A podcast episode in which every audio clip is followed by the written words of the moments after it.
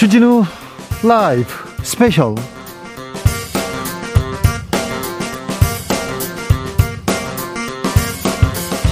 이천이십이년 팔월 십삼일 토요일입니다. 안녕하십니까, 주진우입니다. 토요일 이 시간은 일주일 동안 있었던 가장 중요한 일들 정해드리는 그런 시간입니다. 시사 일타 강사 두 분 모셨습니다. 양절 변호사, 박지원 변호사, 어서 오세요. 네, 안녕하세요. 안녕하세요.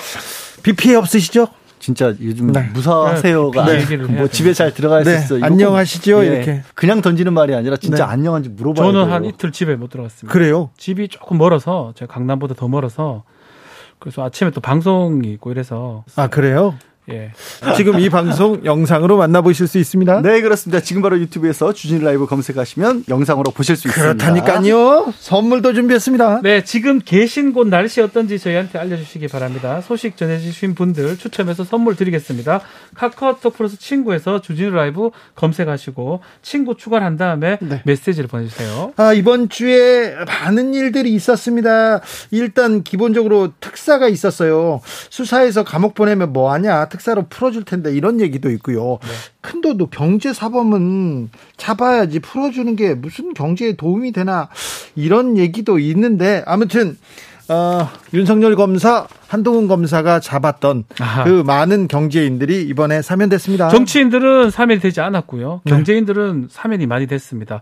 일단은 이재용 부회장 사면 부분 복권 사면인데, 복권이죠. 쉽게 말하면 복권인데 좀 가, 우리가 네. 법적으로 한번 따져봐야 될 부분이 있어요. 그 사건이 지금 진행 중입니다. 지금 재판받고 있고요. 삼성바이오로직스. 네. 이걸 어떻게 우리가 해석해야 될지, 이런 경우도 저는 처음이거든요. 사실은 지난번에 이 뭐 그 사건으로, 뇌물 사건으로 받았던 거하고 지금 사건하고는 거의 연장선상에 있는 사건입니다. 그렇죠. 네. 그 사건으로 형을 받고 가석방 나온 다음에 복권이 된 거예요. 불법 승계를 위해서 대통령한테 뇌물 준 사건으로 감옥 갔고, 그거는 이제 주가 조작, 뭐 주가 이렇게 바꾸고 이렇게 그렇죠. 국민연금공단하고 네. 그런 부분인데, 결국은 같은 사건에서 복권을 받았는데 한 사건이 지금 진행 중입니다. 네. 재판부가 어떻게 이렇게 판단할 수 있을까요? 네. 막 이런 의문점이, 저는 뭐 사면은 사면대로 봐야 되겠지만 앞으로 조금 고려가 돼야 될 부분 같습니다. 아니, 진짜 그거 어쨌든 사건이 굉장히 복잡한 사건이잖아요. 네. 뭐 일반적으로 삼성 계열사 같은 커다란 회사에서 주가 조작을 했느냐 안 했느냐, 뭐 주식 가치를 상향 조정했느냐 안 했느냐, 이런 거는 판사가 판결문 쓰기도 굉장히 어렵거든요. 네. 근데 그거 쓰면 뭐예요? 그 생각 들 거예요. 그렇죠. 아니, 지금 이 재판하고 지금 동전의 양면인 재판에서 사면을 해주면 나보고 이 어려운 재판을 정리를 해서 판결문을 쓰면 그 다음에 도로 휴지가 될 텐데라는 생각 들죠. 할 판사는. 수밖에 없죠. 아무튼 정치인이 돼서 그런지 검사였을 때 윤석열 검사, 한동훈 검사의 소신이 백팔십 도 다른 방향으로 얘기합니다. 경제 민생 회복을 위해서 큰 도둑은 잡아야 된다, 이렇게 얘기했던 분들이 경제 민생 회복을 위해서 풀어줘야 된다 얘기하고 있으니, 이 부분은 또 국민들이 어떻게 받아들이는지 좀 지켜보겠습니다. 중요한 재판들도 있었습니다. 자, 지금 두 가지 재판이 뭐 지금 이번 주에 좀 됐었는데, 김학의 예, 김학의 사건 최종적으로 무죄가 확정이 된 네. 사건입니다. 네. 자, 이 사건은 이제 구 년 반 정도가 걸렸어요. 네. 실제 일어난 때로 보면 정말 우여곡절이 있었고요. 결과론적으로는 네. 우리 법조인들은 이 내용들을 이해를 음. 하고 그래도 뭐 그럴 수 있다고 보지만, 일반 국민들은 결론을 보거든요. 이 사건에 처벌받은 사람은 딴 사람이고, 오히려 문제됐던 김학의는 이제 무죄가 돼버린, 결국은 상황이 돼버렸어요. 아, 별장 성접대, 성폭행 당했다고 피해자가 있었고 거기에 동영상이 있었는데 그렇죠. 처벌을 못한다며요? 이번 재판 이전에요. 이것도 또 두 개로 나눠서 봐야 되는데, 사실 본류는 국민들이 많이 분노했던 부분은 별장에서의 성폭행 아니겠습니까? 네. 그리고 그게 명확했다라는 게, 그 인물이 맞다라는 걸 최근에 다시 열렸던, 그러니까 재판에서 일 심 재판부는 어 이거 김학의 맞다라고 판단을 했어요. 하지만 공소시효를 지나서 나한테 가져왔으니 내가 유죄를 쓸 수 없다라고 했거든요. 그래서 그 부분은 일찌감치 무죄로 떨어져 나갔고요. 네.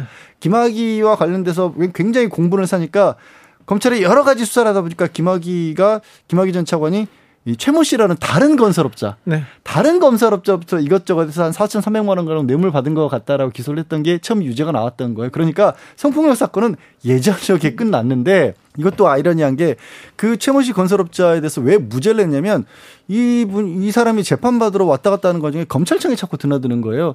갔다 오면 말이 바뀌어. 그러니까 대법원에서 보기에 야, 이거 이 사람 증언을 가지고 유죄를 선고하려고 보니까 재판 도중에 왜 자꾸 검사를 해서 불러가지고 이 사람하고 무슨 얘기를 한 것 같다. 믿을 수가 없다 해서 무죄를 내린 거예요. 변호사님 질문이요. 사실 그런데 예. 재판 과정에 검찰청에 불려간 사람들이 한둘입니까? 그러니까 그래서 이런 식으로 앞으로는 하면 안 된다라는 그런 선례를 예. 만들어준 건 좋은 건데 그게 왜 김학의 사건에서 그러니까요. 이게 그게 문제인 거예요. 국민들이 봤을 때는 뭐 이전에 사실은 저도 변호사를 하지만 저도 이런 경험이 많습니다. 제가 직접 받는 건 아니지만 조사 참여라든지 그런 경우 많은데 그게 불법성이 있고 잘못됐다라고 이제 많이 인식이 되는데 대법원에서 판결을 내려주면서 잘못됐다고 해석해주는 이게 가장 중요하거든요. 네.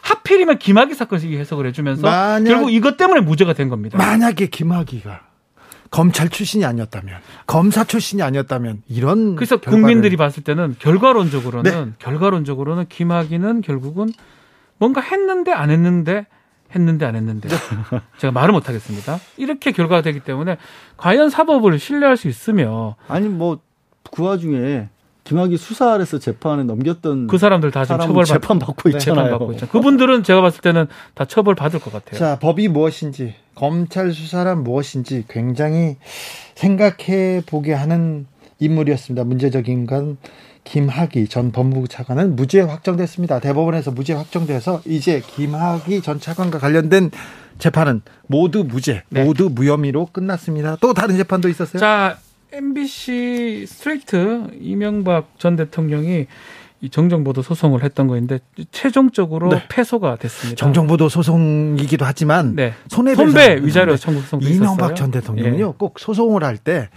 돈을 내놓으라고.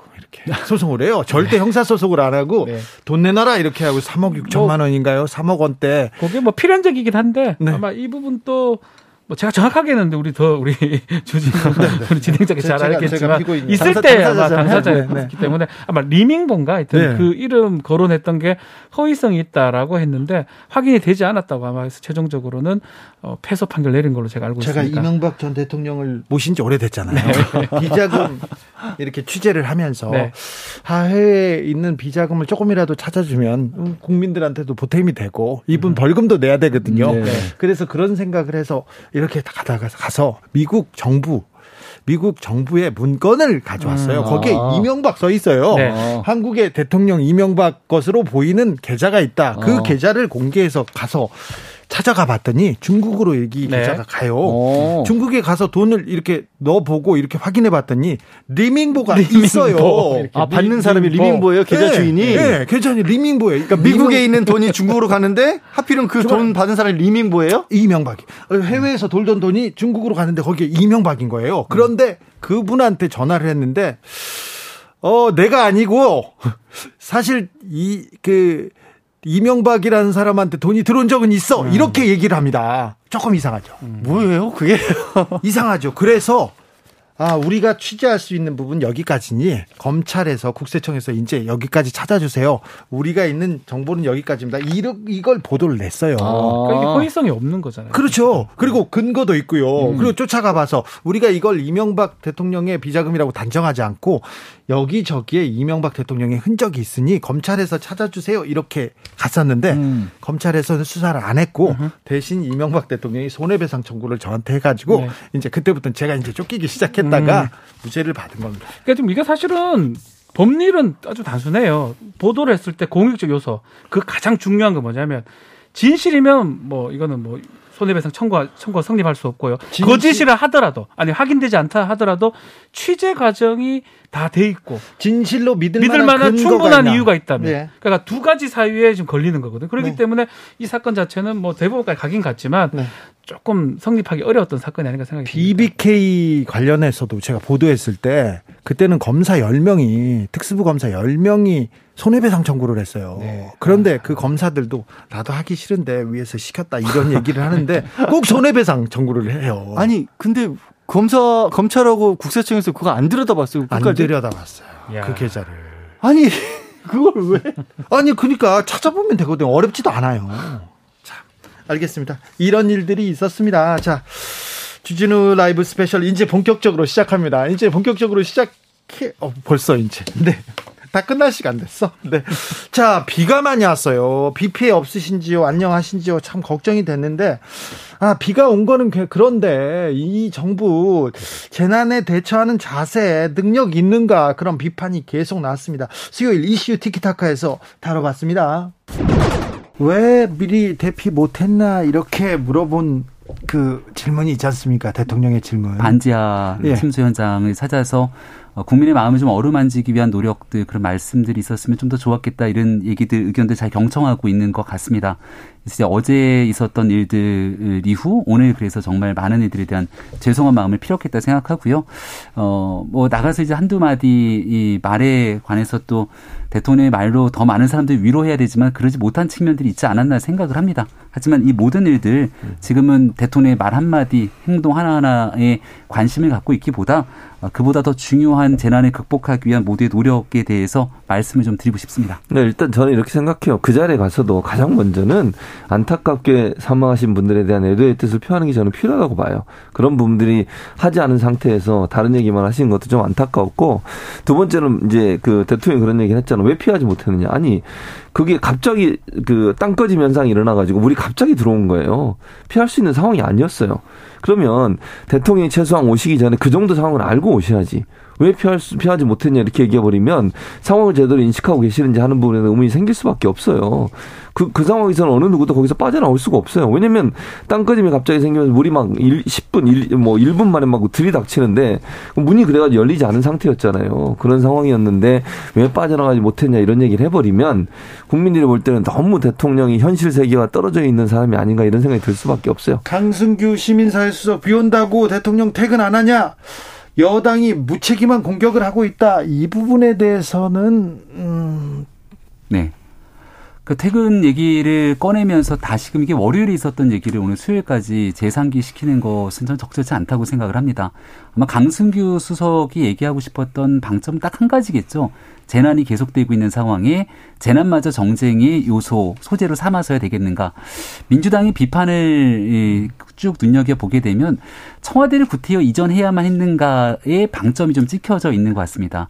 중요한 건 청와대를 이전해서 대통령이 그 자리에 왜 집에 있었냐라고 공격하기보다 저는 좀 현명하고 실력 있는 야당이라면 대통령의 어떤 행동들로 인해서, 아니면 집권당과 정부의 어떤 행동들로 인해서 이 같은 인명피해, 또 시민들이 겪고 있는 불편을 조금 더 낮게 만들 수 있었을 텐데 그런 것들을 하지 못했는가에 초점을 맞추는 게 야당의 역할일 거라 생각하는데요. 어, 너무 지나치게 대통령 한 명에 대한 정치 공세로 이어가는 건 아닌가. 이 재난에 대한 내용들을 그동안 있어왔던 정치적 어, 이해관계와 연결져서 정쟁의 소재처럼 삼는 건 부적절하다 생각하고요. 열여섯 명이 넘는 어, 지금 인명피해 그리고 실종자 등으로 인해서 많은 재난이 이어지고 있는데 어떤 방식과 시스템으로 이 문제를 좀 극복해 나갈 수 있는지에 대해서 이야기를 하게 되면 더 많은 국민들의 공감들을 자아낼 거라 생각합니다. 강승규 수석은 말을 안 했으면 좋겠어요. 왜 자꾸 이렇게 말을 하시는지 모르겠는데 말할 때마다 지금 계속 그 국민들을 화나게 하는 말씀만 하고 계시는데, 아니 대통령이 퇴근, 퇴근하면 안 되냐고 얘기하면요. 그럼 공무원들은요.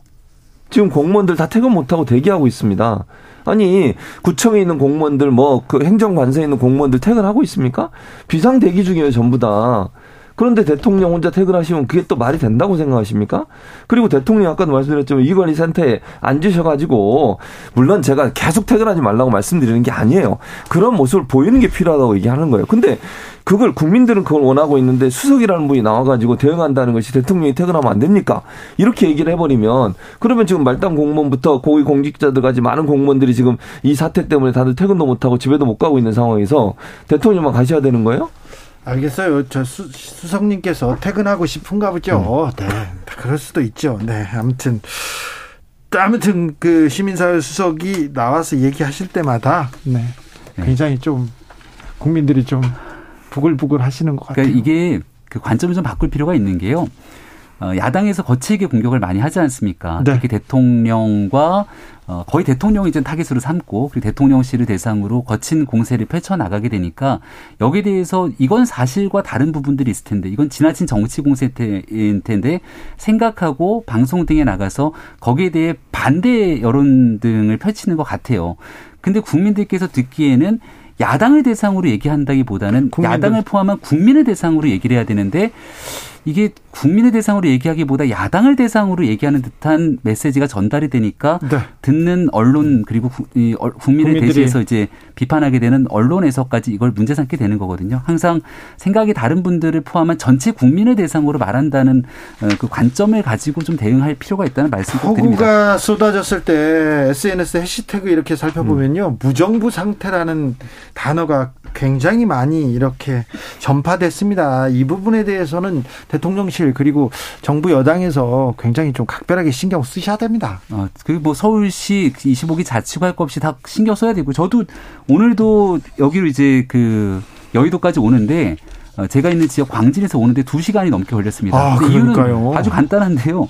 보통 사람들이 다 이 내비게이션을 켜고 다니는데 내비게이션이 내비게이션, 작, 작동이 안 돼 오늘은. 내비게이션 따라가면은 다 통제. 네. 그리고 이대 그럼 어디로 우회해야 되는 거야? 그래서 교통방송을 틀어보면 교통방송에서 등 라디오에서는 행정안전부에서 알려드립니다라고 하면서 지금 어디 어디가 통제되니 우회해 주시기 바랍니다. 하는 어디로 우회하라는 거야? 이런 내용들에 대해서 긴급 안내라든지 할 수 있는 모든 역량들이 좀 집중돼야 되는데 네. 물론 지금 당장 준비가 아마 안 돼 있는 것 같아요. 그래서 이번 일을 계기로 네. 이제 곧 정기 국회 시작되지 않습니까? 맞아요. 재난이라는 건 재난 때 목소리 막 높이다가 요거 딱 끝나고 나면 아무도 얘기 안 합니다. 예. 절대 잊지 말고 지금 있는 상황들 다 백서로 기록해서 이번 정기국회 때 관련된 대안들 꼭 찾았으면 좋겠습니다. 주진우 라이브. 네. 아, 재난을 대하는 우리 정부의 자세. 그렇죠. 많은 논란이 이어지고 있습니다. 뭐 하나로 얘기할 수 없을 정도로 심각성들이 많이 좀 드러나는 부분이 있습니다. 저는 근데 좀 좀 주목하고 좀 바꿔야 될 부분이 저는 좀 재난 그 대처 부분도 대처 부분이지만 해명이나 이렇게 소통하는 부분이 좀 가장 문제 같아요. 맞아요. 예컨대 대통령이 퇴근했을 때 그런 부분 그때 뭐 침수됐다라고 저게 대통령실에서 얘기했는데 알고 보니 침수가 되지도 않았고요. 해명에 해명을 하는데 급급해가지고 해명이 더 논란이 되기도 했고요. 또 더 나아가서 대통령이 나중에 최근에 이제 사과를 했습니다. 또 정부를 대신해서 사과를 했다. 사과했는데 목소리가 들렸어요. 사과했다고. 네. 그걸 갖고 뒤늦게 이건 또 사과가 아니다 했다가 기다했다 아니다 했다가 아니, 이런 분들이 이렇게 피해를 보고 뭐 자연재해지만 아, 국가 원수로서 대통령으로서 행정부 수반으로서 아, 사과하는 거 그거 좀 저는 뭔가 큰 문제가 있는 것 같아요. 재난 대처는 뭐 우리 양 변호사 말씀하시겠지만 전 대처도 문제지만 대처를 떠나가지고. 이렇게 나오는 어떤 얘기라든지 메시지라든지 메시지.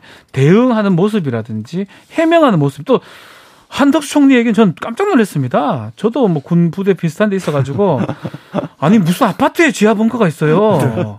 말도 안 되는 얘기를 그걸 해명을 아니, 잘못했다 하면 끝날 것 같고 계속 변명하다 보니까 이상한 결과가 되는 거거든요. 저 저희가 이 스페셜에서도 네. 그 얘기했어요. 청와대 벙커에 군사 관련된 그 모니터만 있는 게 아니라 자연재해 모든 거에 대한 그, 그 컨트롤 타워가 거기에 있는데 그걸 가능할까 이 얘기했는데 그러니까 이게 그 자체로 모순된 게 위기관리센터죠. 벙커라고 하는 게 정식으로는 네. 위기관리센터의 이 시설을 청와대에 있던 걸 이용하지 않고 있다 보니까 결국에는 그 다음날 어, 대책회의를 할 때도 중앙안전대책본부에 갔어요. 근데 중앙안전대책본부 보면 아무 자료도 없고 장비가 없는 거예요. 그거 왜 안 쓰시냐라고 했더니 집에 있다라고 했는데 그게 말이 안 되는데 약간 순서를 잠깐만 보면요. 짧게 정리하면 이런 거였던 겁니다.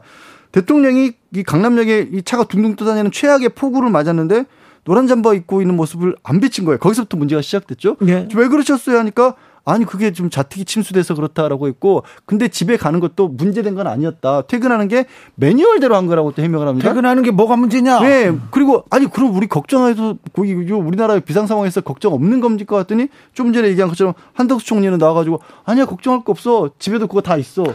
이게 말이 안 되죠. 그래서 야 이거 너무 이상하게 돌아갑니다라고 해서 국민의힘 의원들이 수습한다고 쭉 현장에 갔는데 가지고 한다는 게 어이구 뭐 비나 좀 왔으면 좋겠네 사진 잘 나오게 예, 이러고 있는 원. 예 그리고 대통령도 일가족이 참사를 당한 그 현장에 가서 그 사진을 찍었는데 그걸 가지고 홍보 사진으로 대통령실에서 만드니까 처음부터 이게 처음 사태가 터졌을 때부터 왜 그랬냐고 물어도 답변도 없고 걱정할 상황이 아니라는 것도 걱정할 상황을 계속해서 더 주고 있고 수습한다고 나선 정부 대통령실이나 여당도 더 걱정을 시키고 있어요.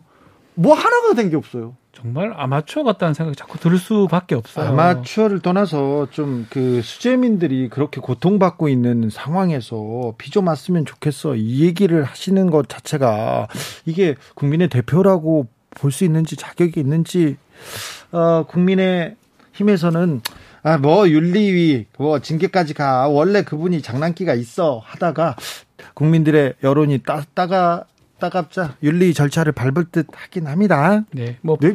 사과도 했다고 하고요, 대국민 사과도 했다고 하는데 글쎄요, 엎질러진 물이라고 표현하는 게 맞는 것 같습니다. 또 그 와중에 주호영 위원장이나 장난기 얘기도 했던 것 같고, 주호영 위원장도 기자들한테 또 어떤 좀 강압적인 얘기도 했던 부분들이 있거든요.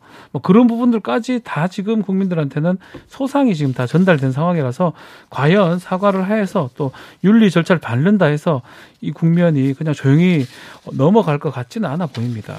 그러네요. 네.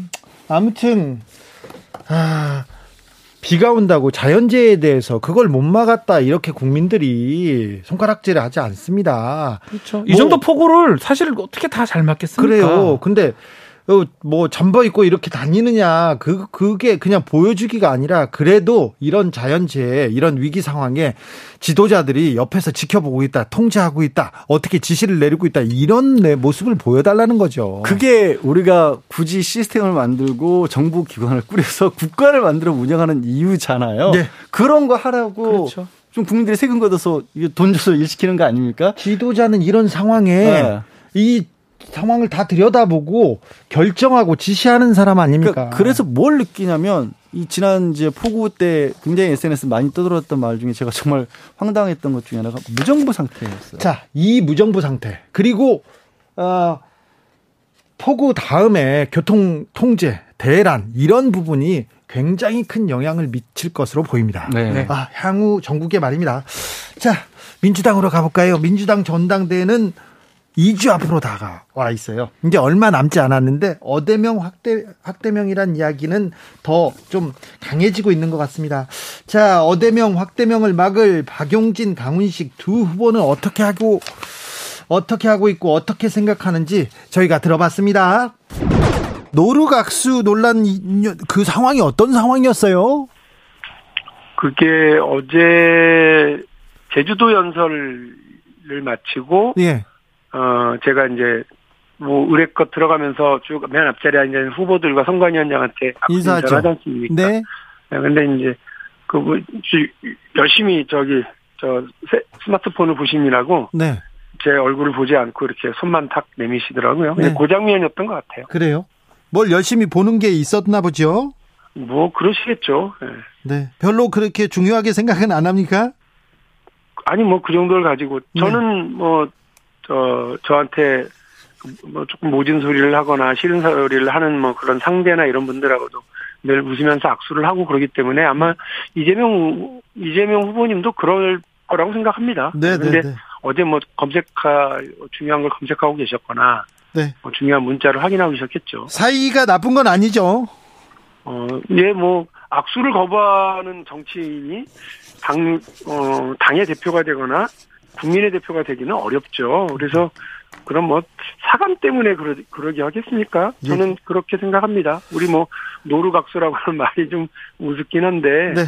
에, 뭐 그런 걸로 어, 뭐 제가 비판을 좀 날서게 했고 했다는 이유만으로 그러지는 않을 거라고 믿고 있습니다. 알겠습니다.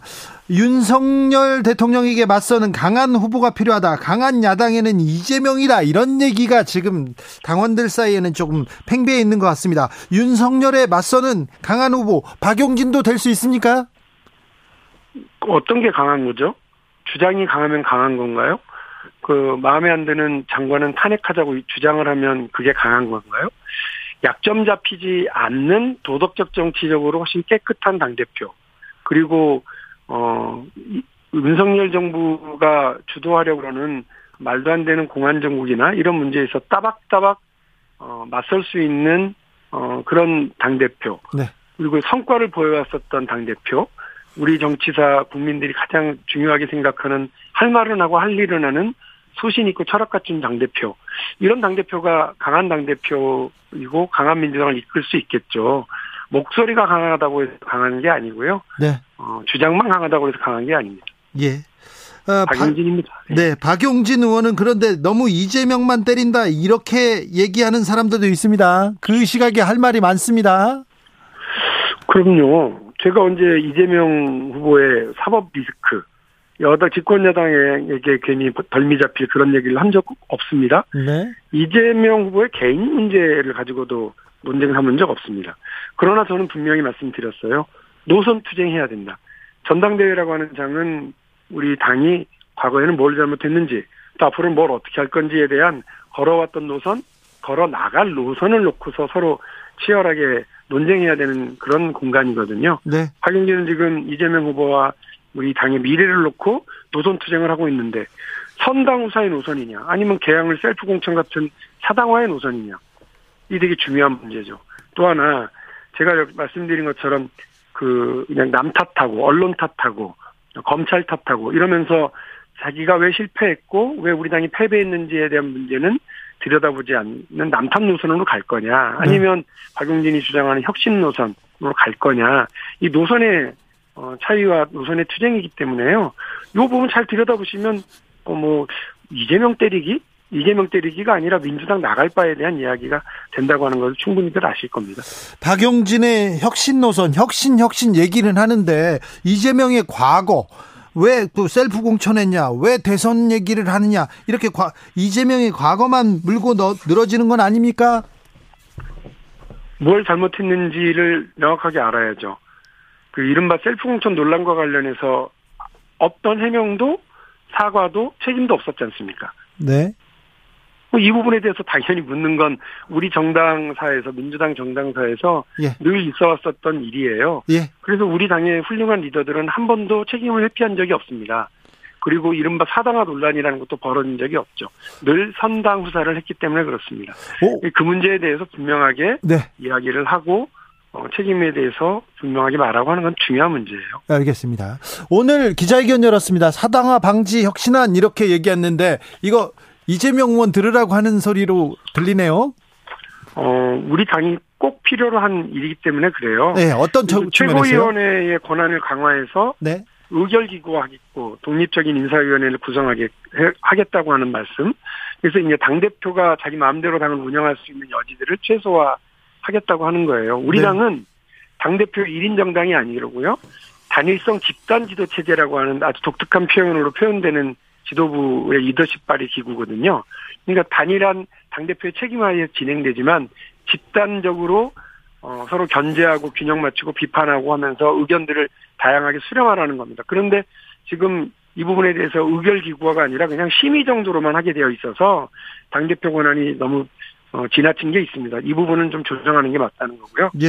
우리 선거 공천과 관련해서 공천관리위원회를 일 년 전에 구성하겠다고 하는 제 공약과 이전에 강병원 예비후보가 네. 얘기했었던 중앙위원회에서 공천관리위원들의 인준을 받겠다라고 하는 그 공약을 또 같이 내놓았습니다. 그래서 공천권 내려놓기가 되고요. 네. 윤리심판원의 권한을 강화하겠다는 것과 또 악성 팬덤들에게는 분명한 책임을 묻겠다고 하는 것도 이 안에 담아놨습니다.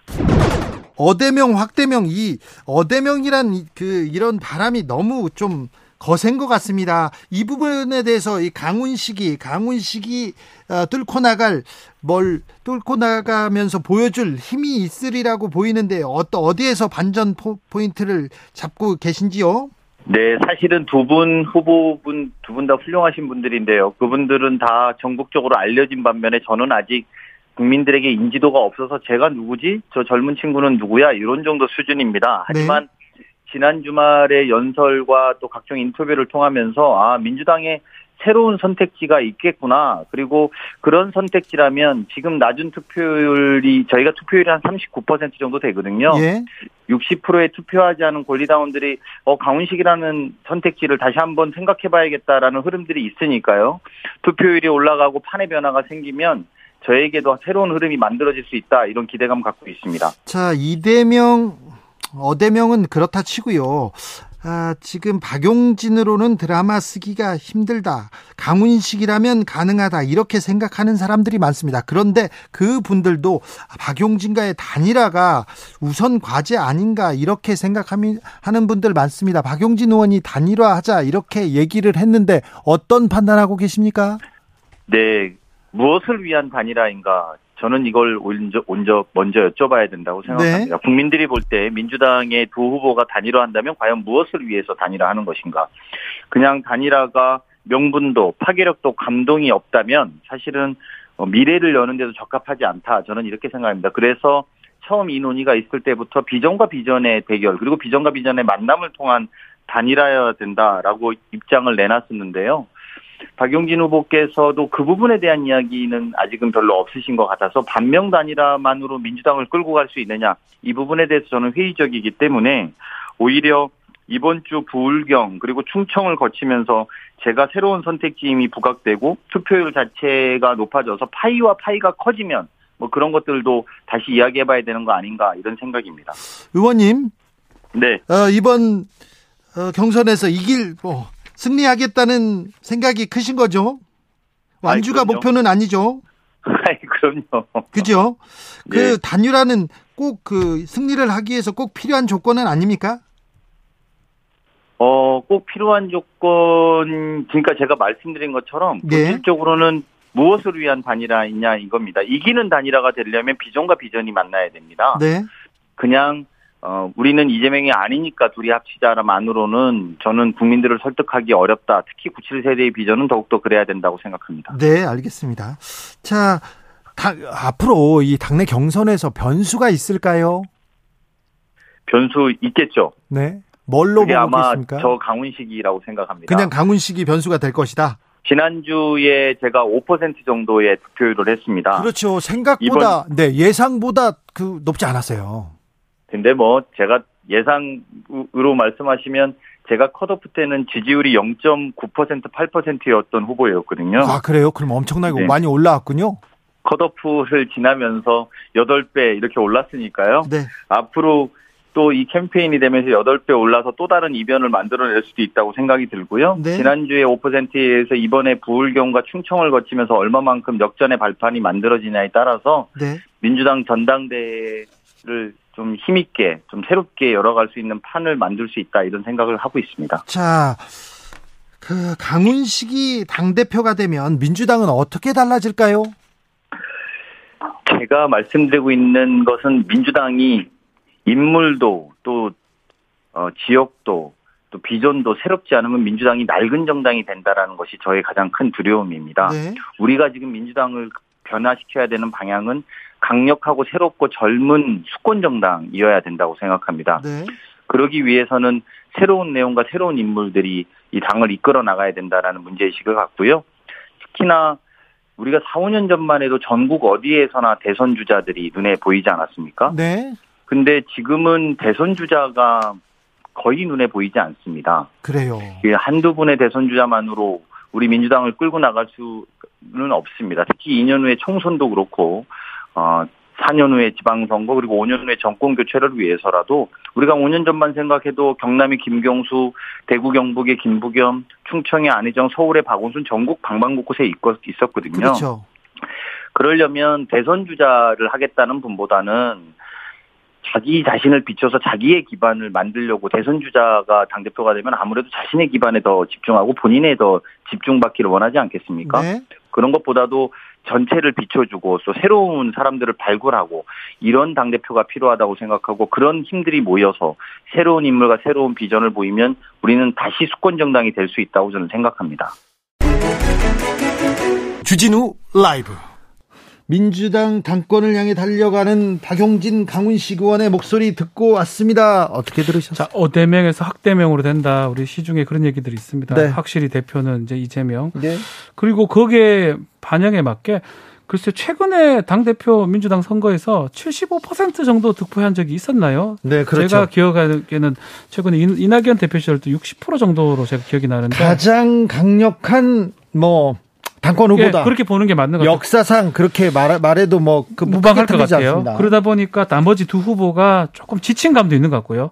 그리고 여기서 단일화를 한다 해가지고 만약에 비슷하면 뭐가 얘기가 좀 나올 건데 해봤자 좀 소용없다고 아마 둘 다 인식을 하는 것 같아요. 아니, 근데 특히 강훈식 후보는. 그렇죠. 그런데 뭐라도 해야 되는데 이기려면 뭐라도 만들고 작은 변수라도 만들어야 되는데 강훈식 후보도 그렇고 하면 뭐하냐 이 그렇죠. 얘기를. 그러니까 차라리 어찌 보면 강훈식 의원이라든가 아니면 박용진 의원 같은 경우도 뭐 물론 그렇습니다. 말은 쉽다라고 그분들은 얘기, 얘기할 수도 있는데 뭔가 차별성이라든가 그분들이 해야 되는 이유를 좀 제시를 해 줘야 되는데 그게 네. 없이 처음에 이재명 지금 후보를 때리는 쪽에 지금 집중을 했었어요. 특히 박용진 후보 같은 경우는. 예. 그러다 보니까 지금 좀 전에 얘기한 것처럼 이재명 후보에 대한 지지율이 워낙 좋으니까 이거는 너무 좀 세게 때렸다는 당원들이라든가 일반 지지자들, 저 국민, 저 국민들 중에서도 민주당을 지지하는 사람들로부터 반감만 사는 상황이 돼버렸거든요. 그러니까 공격수단을 애초에 가지고 있던 공격수단을 포기하는데 자기 거는 못 내세우는 상황. 자기 색깔도 없고 이재명 후보도 못 때리고. 그러니까 지금은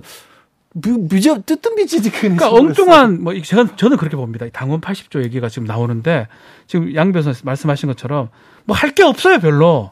할 게 없다 보니까 어쩌면 이게 핵심이 되는 게 저는 이상한데 이 당헌 팔십 조를 개정하니 마니에 엉뚱한데 초점이 좀 맞춰 있는 것 같아요. 예를 들어서 예를 들어서 뭐 민주당의 미래라든지 비전을 비, 보조, 보여줘야 되는데 이 당헌 팔십 조는 지금 상관도 없거든요, 사실은. 그러니까요. 자, 지금 어, 윤석열 정부 정부 여당의 무능 무책임 이걸 얘기할 것이 아니라 이걸 얘기할 것이 아니라 민주당의 비전 정책을 좀 얘기하면서 이 붐을 일으켜야 되는데 박용진 강훈식 의원 바람이 불 것이다. 바람 안 붑니다. 네. 강훈식 의원 같은 경우는 이제 충청 후보고 네.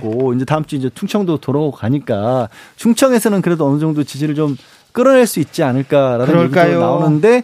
아, 많이들 회의적으로 보더라고요. 그러기 쉽지 않을 것이다. 라고 네. 얘기를 하고 조금 전에 이제 왜 그러면 이재명 후보가 그렇게까지 강한 지지를 받느냐는 반대의 급부로 지금 많이 떨어지는 윤석열 대통령에 대한 그 지지 있지 않습니까? 네. 그 실망감이 또 이재명 후보에게 많이 쏠리는 것들도 있어요. 그렇죠. 그리고 이 윤석열 정부에 맞설 강한 그렇죠. 야당. 그러다 보니까 박용진, 강훈식 두 분이 뭔가를 카드를 내놓기가 어려운 음. 거예요.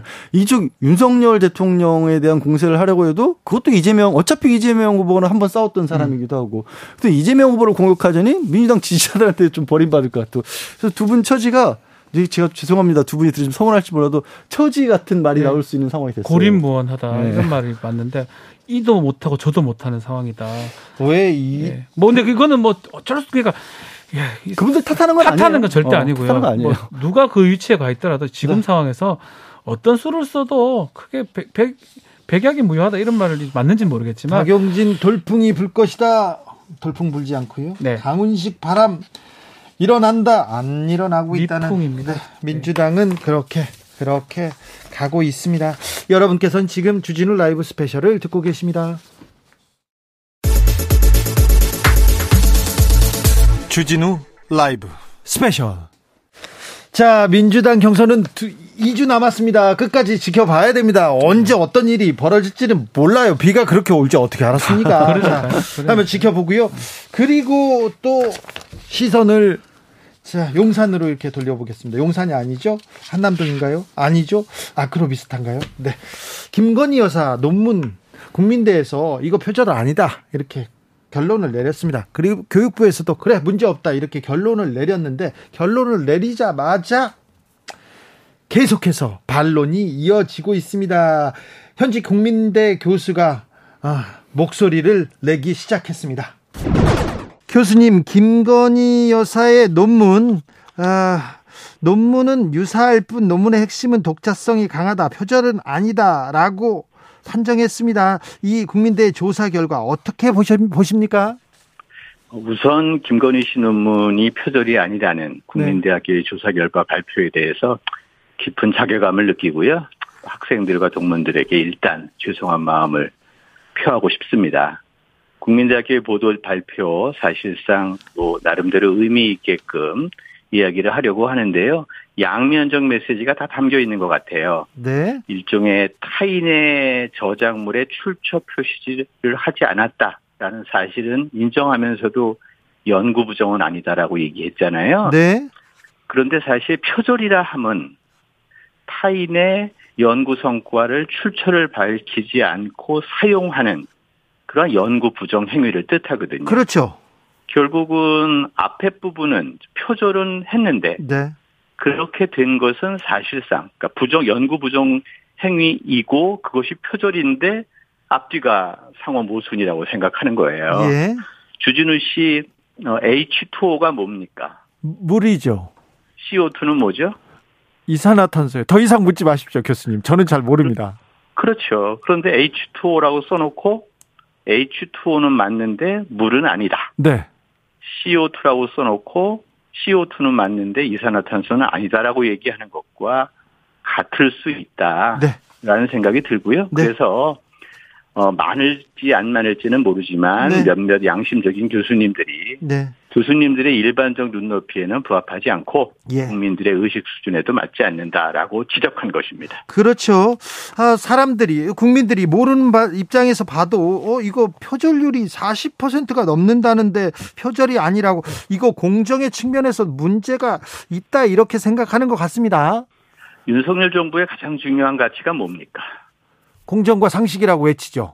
그렇죠. 공정과 상식입니다. 그리고 그것은 윤석열 정부가 아니어도 모든 정부는 추구해야 될 것이죠. 예. 특히 청년들에게 공정성의 잣다는 상당히 절박한 문제입니다. 네. 공정하지 않은 사회에 살고 있기 때문이죠. 네네. 대학은 학문의 전당이고 일반 학생이든 국회의원의 논문이든 대통령 부인의 논문이든 동일한 잣대로 표절 여부가 판정 나야지 공정한 거죠. 그렇죠. 네. 진실인지 아닌지. 이천십칠 년도에 네. 쓴 문대성 씨의 네. 논문이 이천십사 년도에 표절로 판결이 났어요. 예, 예. 국민대학에서. 그 예. 논문이 취소가 됐지요. 예. 이렇게 일사천리로 진행됐었던 논문 표절의 결정이 있었는데 이번에는 그렇지 않은 거예요. 그렇죠. 비슷한 시기의 논문인데도. 네네. 무슨 차이일까요? 예. 국내 대학원생들은 사실 논문 쓰면 교수님들에게 발표하기 전에 카피킬러라는 표절 검색 프로그램에 돌려서 네. 십 퍼센트 이상 되면 사실 교수님들이 지적을 하고 예. 그 점수를 낮추려고 노력해요. 예. 그러니까 논문 통과하려면 표절된 부분들을 보완해야 되죠. 예. 그런데 서너 배 이상 높은 표절률을 보이고 있는 논문에 대해서 교수들이 또 테크노디자인 전문대학원에서 또 국민대학교에서 아무런 문제가 없다라고 얘기한다면 이거는 윤석열 정부가 생각하는 공정과도 부합되지 않는다. 네. 이런 얘기고요. 팔 년 전에 이미 문대성 씨 논문 때 문도리코다. 네. 그 복붓 이런 얘기 아시죠? 네. 사에서 붙인다 이런 네. 얘기인데 이번에 어떤 신조어가 나올지 걱정입니다. 어, 조사 결과는 발표됐는데 교수 그리고 학생들은 어떻게 조금 반응하고 있습니까? 국민대학 교수님들 학생님들 참 국민들이 사랑하고 계세요. 자기 모교 아닙니까? 예, 예. 교수들도 자기가 오랫동안 정을 붙이고 학생들이 가르쳐온 곳이에요. 애정이 있습니다. 쉽게 비판적인 목소리 내기가 쉽지 않아요. 네. 그런데 요즘에 학생들이 졸업생을 반납합니다. 동문비대위와 민주동문회에서 조사회 위원회의 자료를 공개하라고 합니다. 국민대학교의 학문적 양심을 생각하는 교수들이 주축이 돼서 일관된 메시지를 생산하고 있어요. 사이렌이 울리는 거예요. 예. 뭔가 문제가 있다고 지적하는 겁니다. 네. 그러면 배 위에 있는 선장은 아 우리 배가 어디 잘못 가고 있는 거 아닐까라고 고민해야 됩니다. 네. 저는 그런 면에서 사이렌 울리는 것을 무시할 게 아니라 네. 이때 선장은 총장이 되겠죠. 예. 총장님께서 조금 더 그 작은 목소리지만 네. 의미 있는 목소리로 받아들여야 되지 않을까 싶습니다. 그런데 이몽재 총장 순수하게 연구자들의 기준으로 독립적인 기구에서 판단한 내용이다. 존중받길 원한다. 정쟁의 수단으로 이용되지 않길 희망한다. 이렇게 얘기하십니다. 국민대 총장님 되게 합리적인 분이십니다. 또 국민대 총장님 말씀 백 번 옳습니다. 순수한 연구자의 독립적인 기구의 판단이라면 존중되어야 합니다. 그리고 정쟁도 불필요하다고 생각합니다. 예. 민주당 국회의원, 국민의 국회의원 아무도 국민대학교 정문을 넘지 않았으면 좋겠습니다. 예. 대학에서 자율적이고 독립적으로 해결되어야 한다는 것입니다. 예. 그런데 이번 이 결과는 배학이 소극적이고 회피한다는 인상을 많이 줘왔죠. 예. 그러다 보니까 교육부의 지시에 의해서 재조사를 했고 법원에 요청할 때 비로소 회의록을 제출하겠다고 하고 아직 제출하지 않고 있고, 이러니까 일반 국민과 일반 교수들의 눈높이에 미흡한 거예요. 네. 그냥 미흡하니까 야, 이게 독립되고 자율적이어야 하는데 이건 아닌 것 같다. 예, 예. 이거 어떻게 하든지 뭔가 제대로 공개하고 재조사하고 해야 되는 거 아닌가라는 얘기고요. 그런 면에서 총장님께서는 정말 훌륭한 얘기를 하셨는데 그 얘기에 부합할 수 있도록 책임과 의무를 다해야 되고요. 우선 자료 공개 등을 통해서 자유도 중요하지만 설명해야 될 책임도 너무 중요하거든요. 아, 그럼요.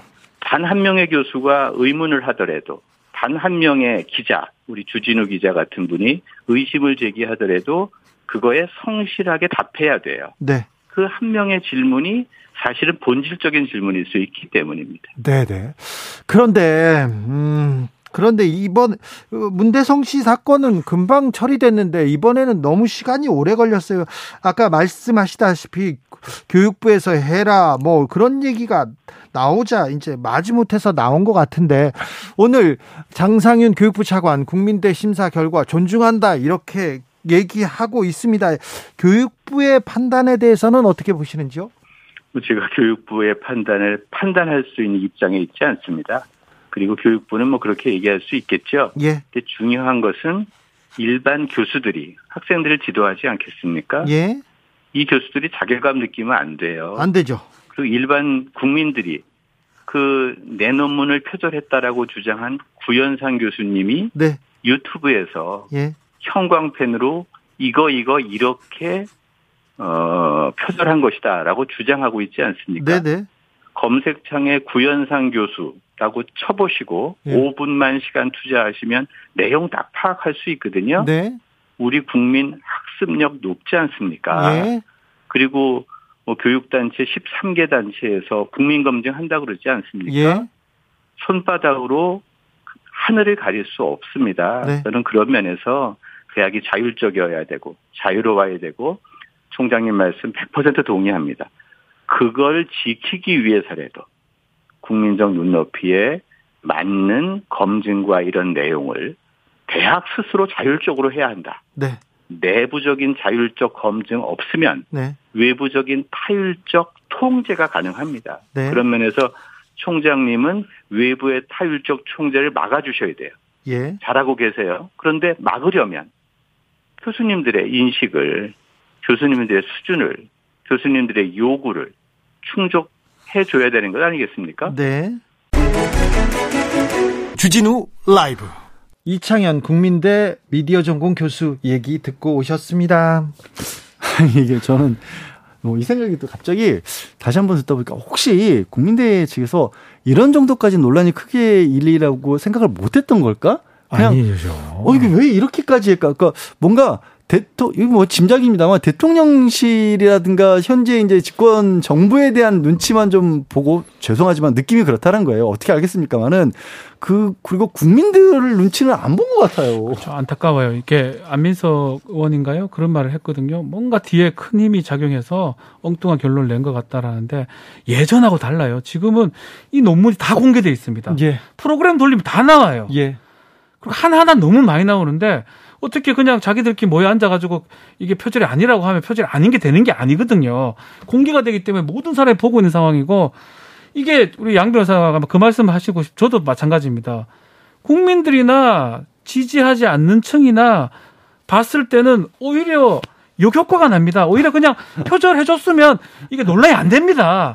저는 개인적으로 그냥 김건희 여사나 좀 대통령실 입장에서 그냥 표절해줬으면 마음 편하게 그냥 뭐 박사 아니면 어떻습니까? 뭐 문제 있습니까? 저기... 다 이전에 후보 시절에 사과했던 부분이거든요. 저는 국민대하고 교육부가 김건희 여사 안티 같아요. 아, 저는 그래서 이걸 굳이 이거를 표절 아니라고 해가지고 이렇게 곤란에 빠뜨리고 수혜 때문에 잠깐 이게 멈춰졌지만 앞으로도 심각한 얘기가 될 거예요. 저는 이거 이, 이 부분이. 그러니까 이런 게 하필 또 묘하게 이, 이 국민들에게 이, 이 와닿게 만드는 게 지금 대중문화계가 표절 논란으로 굉장히 뜨거워요. 그렇죠. 그러니까 이게 겹쳐지거든요, 사실은. 그 뭐 대중가수 한 분, 한두 분도 이렇게 뭐 표절 나올 때마다 거의 뭐 모든 그동안의 과정이 발가벗겨지다시피 막 드러나고 있고 그런 기록들이 또 디지털 증거라서 다 나오고 복제도 쉽게 되고 많은 사람이 쉽게 접하거든요. 그런 상황이에요. 예전처럼 지금 박 변호사 네. 말 맞더라. 논문이 뭐 언론에서 안 됐다고 하면 표절 안 됐다고 하면 안 됐다고 끝나는 시대가 아니에요. 그게 왜 이러는지 모르겠어요. 이해가 잘 안 됩니다. 윤석열의 공정이 계속 시험대에 오르고 있는데 김건희 여사 논문 문제를 왜 이렇게 처리했을까 그런 생각을 해보고요. 대통령실에서도 여기에 대한 고민이 분명히 필요한데 뭐 하고 계신지 여기 이것도 좀 생각이 생각해봅니다. 숙대 숙대 잘 생각해서 판단하시죠. 그래서 숙대는 제가 숙대. 봤을 때 달리 판단될 것 같아요. 해야 돼요. 반민규 숙대는 제대로 해야 돼요. 그렇게 될까요? 네. 지켜보겠습니다. 국민들이 다 궁금해 지켜봐요. 그런데 논문은 이미 공개돼 있고 알거든요. 자, 이 정도로. 이번 주는 정리하고요. 다음 주 돗자리 한번 펴보겠습니다. 다음 주 신문 일면의 주인공은 누가 됩니까? 이준석. 이준석이요? 예. 이준석 대표가 전 대표죠. 전 대표가 이번 아니, 대표입니다. 아직 아직은요? 그것도 뭐 애매한 상황입니다. 아, 예, 그렇죠. 예, 예. 네. 대표인지 아닌지 예. 모르는 상황인데. 아니, 아무튼 나옵니까? 이준석, 예.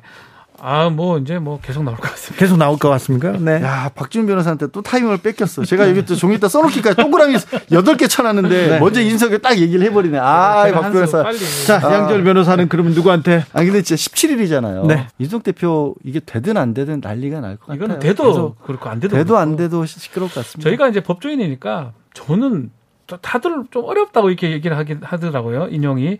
저는 반반이라고 생각이 들거든요. 네. 어떤 결정이 나더라도 그에 합당한 이유를 쓸 수 있다. 저는 이렇게만 말씀드리겠습니다. 두 결정 다 인용 각, 기각 두 결정 다 나, 납득할 수 있는 근거들은 있어요. 네.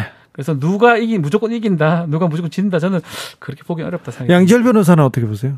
저는 인용 쪽에서 무게를 두고. 어, 인용 쪽이에요? 네, 네, 인용 쪽에. 그러니까 이런 생각이 대부분 많은 저기 국민의힘이나 음... 그쪽 기각 쪽으로 많이 두고 있는데 제가 저도 이 말을 이렇게 하는 이유는 기각이 그렇게 쉽게 될까? 이것 때문에 얘기를 드린 거거든요. 그러니까 저는 약간 정치적인 이유로 말은 판사 입장에서 양쪽 다 갈 수 있는데 국민의힘이 이 상황을 수습해 나가는 모습이 수습해 나가는 모양으로 안 보여요. 네, 그렇죠. 예. 그래서 그렇게 말씀드립니다. 하자가 치유됐다고 보기 어렵지 않나 생각이 듭니다. 알겠습니다. 주진우 라이브 스페셜 여기서 마무리할까요? 선물 주고 가십시오. 네, 지금 계신 곳 날씨 어떤지 저희한테 알려주십시오. 소식 전해주신 분들 추첨해서 선물 드리겠습니다. 카카오톡 플러스 친구에서 주진우 라이브 검색하고 친구 추가를 한 다음에 메시지를 보내주시면 됩니다. 중부권을 강타했던 비구름이 지금 남부로 갔다 다시 올라온다 합니다. 각별히 각별히 조심하셔야 됩니다. 아, 주변 둘러보시고요. 그리고 어, 주변에서 조금 그 어려움을 당하고 있는 분들 있으면 이렇게 도움의 손길을 전하기 어려우면 따뜻한 말이라도 한마디 건네는 게 어떤지 생각해 봅니다. 양지열 변호사, 박준 변호사 감사합니다. 네, 고맙습니다. 네, 고맙습니다. 주진우 라이브 스페셜 여기서 인사드립니다. 저는 다음 주 월요일 오후 다섯 시 오 분에 돌아오겠습니다. 지금까지 주진우였습니다.